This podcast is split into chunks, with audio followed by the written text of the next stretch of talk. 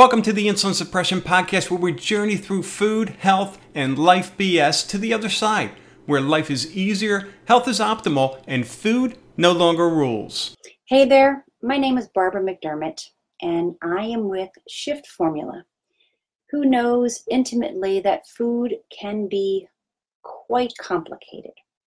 It can be problematic, it can be emotional, it can be spiritual, it can be personal. And it can also be someone's four letter word. It was my four letter word at one time. You know, diabetes stepped into our lives in our child, a type 1 diagnosis, diabetes. Type 1 is the autoimmune version of diabetes. And I was just launched from a health club owner, natural food eater, you know, following the plants based diet, certainly telling my uh, members of our health club to, you know, eat lots of fruits, vegetables, and whole grains. And while these foods are not bad or wrong, they are problematic, especially for a person who needs to be, more so than other people in the world, glucose aware. Is there anyone out there this evening who is glucose aware besides this gal and our community of Shift Insiders? You know, we talk about this um, metabolic IQ, if you will, being glucose aware and insulin intelligent. You know, one of our dear shifters, Jeff, he always says, less insulin, less insulin, less insulin. That's the way you win. And then, but to the average person out there in the world who I still am and used to be at least glucose wise, I would have been like, what do you mean insulin? What are you talking about? I don't have diabetes. I don't have to worry about insulin and glucose. Well, when you learn a thing or two, you realize that kind of everybody has some degree of diabetes. Now, okay, yeah, in a court of law, I can't really say that. However, each of us presents with some kind of consequence of glucose and insulin. Now, if my glucose blood sugar level gets to a certain amount, the medical community says you are diabetic or you are pre diabetic, right? But does anybody ever wonder where does the blood sugar go, right? I used to think naively when I began injecting insulin into my daughter, who whose body doesn't make insulin. Okay, insulin's the hormone that comes into play based upon how much sugar is in your bloodstream, based upon what you just had to eat. I didn't eat this. I'm just pulling out because it's the only food I have. But let's just say I ate an apple, for example. That apple yeah, would have about 24 grams of sugar. Yeah, an apple has 24 grams of sugar in it. Okay, that's cool. That's fruit. We get it. It's natural f- sugar, but that still sugar goes into your bloodstream. Now, that sugar is used for one thing fuel. And the cells of the body kind of have a protective mechanism against sugar. Isn't that interesting? Your pancreas has to release insulin to match the amount of sugar, 24 grams from that apple, and it signals the cells all over your body open up. We got some sugar to send into you to be used for fuel. Well, if we're not using all that fuel, where does the blood sugar go? Well, I'll tell you one place it goes right here it goes to the place where it keeps us from touching our toes. We carry excess blood sugar around our waist. Why? Well, think about it. We want to carry excess fuel or baggage around our center of gravity. So the adipose tissue, that's fat tissue around our middle, is really sensitive to insulin. So when insulin's present and our body cells have enough fuel, thank you, not, not needing that apple sugar right now, it gets shuttled into adipose tissue where it's converted to fat and we store it. Energy is neither created nor destroyed. It comes in as sugar, that is fuel, and my body doesn't need it particularly at that time. So it's converted to fat and I carry it around my waist. That's why we sometimes call this our insulin belt. This is why Shift Insiders don't step on a scale, yo. We don't want to lose weight. I don't want to lose muscle. I don't want to lose bone density. I certainly don't want to lose my hair, and that's happening already. But you get what I'm saying. We lose inches, right? We keep our muscles, lose inches. And we know a thing or two about glucose and insulin. So, when it comes to diabetes, in my world, everybody has a degree of diabetes. We're either carrying our blood sugar around our waist, another place blood sugar goes, and insulin, remember, doesn't cancel out blood sugar. When someone injects insulin, our body produces insulin, we think, I remember thinking, like,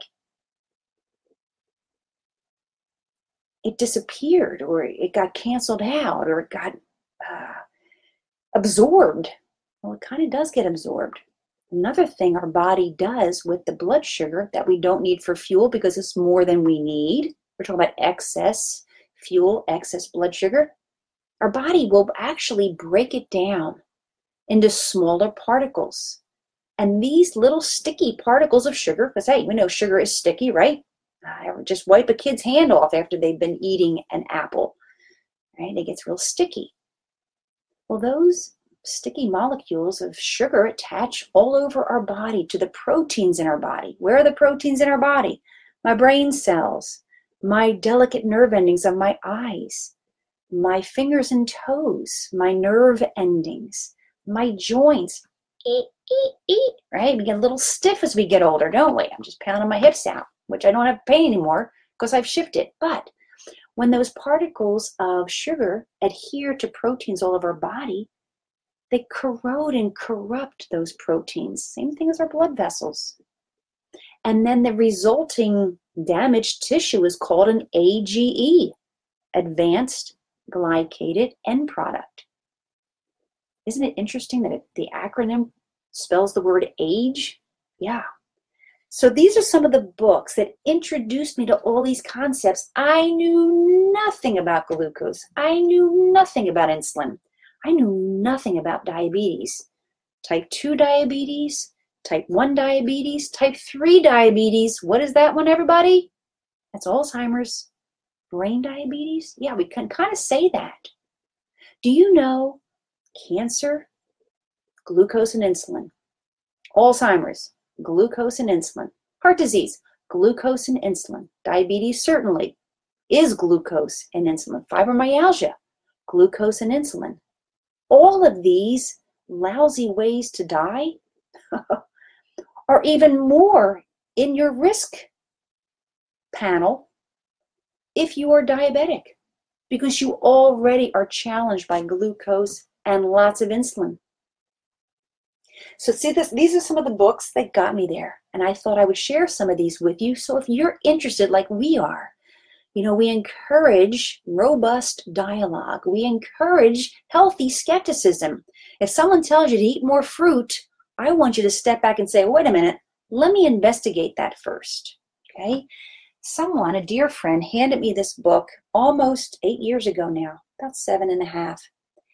I learned more from William Davis's Wheat Belly about my daughter's type 1 diabetes than any of the other diabetes books I had ever read. At the time, this was exactly what I needed to read.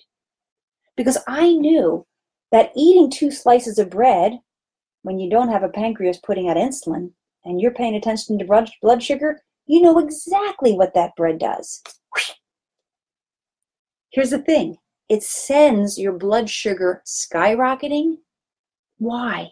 Because that is blood sugar you know, we need to be looking at the bread aisle. We need to see glucose.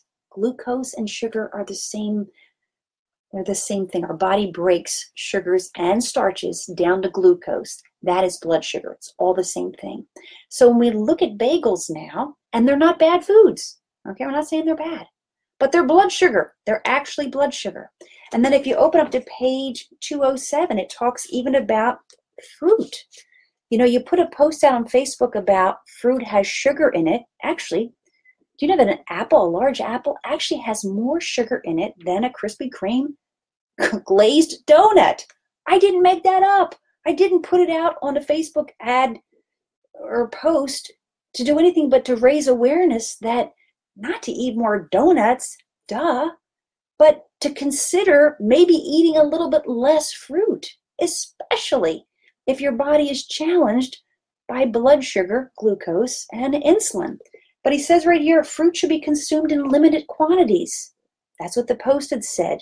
Maybe we should consider fruit as a once in a while food, not a three times a day food. Isn't it any wonder that people with diabetes are struggling if they're trying to get in their three servings of fruit a day? This says year round access to high sugar fruits, you know, bananas, apples, can they overexpose you to sugars sufficient to amplify diabetes or diabetic tendencies. Highly recommend if you're carrying waist weight, if you're forgetting where your car keys are, if you have moods that rise and fall, and you start to correlate it to the foods you're eating, highly recommend this book. The other one I really enjoyed, and I actually tore apart, as you can see, it's actually falling apart, is Gary Taubes, who's an investigative journalist. Good calories, bad calories. I, if you're like me, I I stay away from the word good and bad because that's subjective, right? However, we can't be blaming the, the butter for what the bread did, right? If you've ever looked at a, a slice of bread with a pat of butter on it and thought it was the butter that was the problem, this gal used to think that. Now I realize what's what's under the butter, butter that's the problem. This is an excellent read. It's a little deeper, a little deeper, but boy, if you're like me, you'll be highlighting the heck out of it and taking notes all day long. Okay? Because when we are faced with a situation as complicated as diabetes, hmm, guess what? We're responsible. You know, we create everything in our lives, everything the great and the not so great. And no one's going to come along on a white horse and scoop us up and change our fate for us. We've got to roll up the sleeves. We've got to apply the action. We've got to do the thing. This is why our community, we call ourselves Shift Insiders.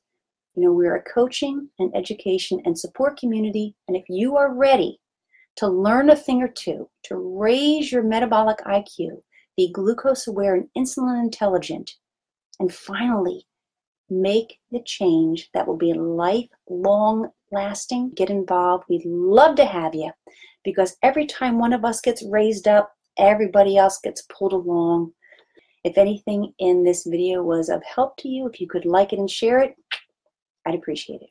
Okay, have a great night.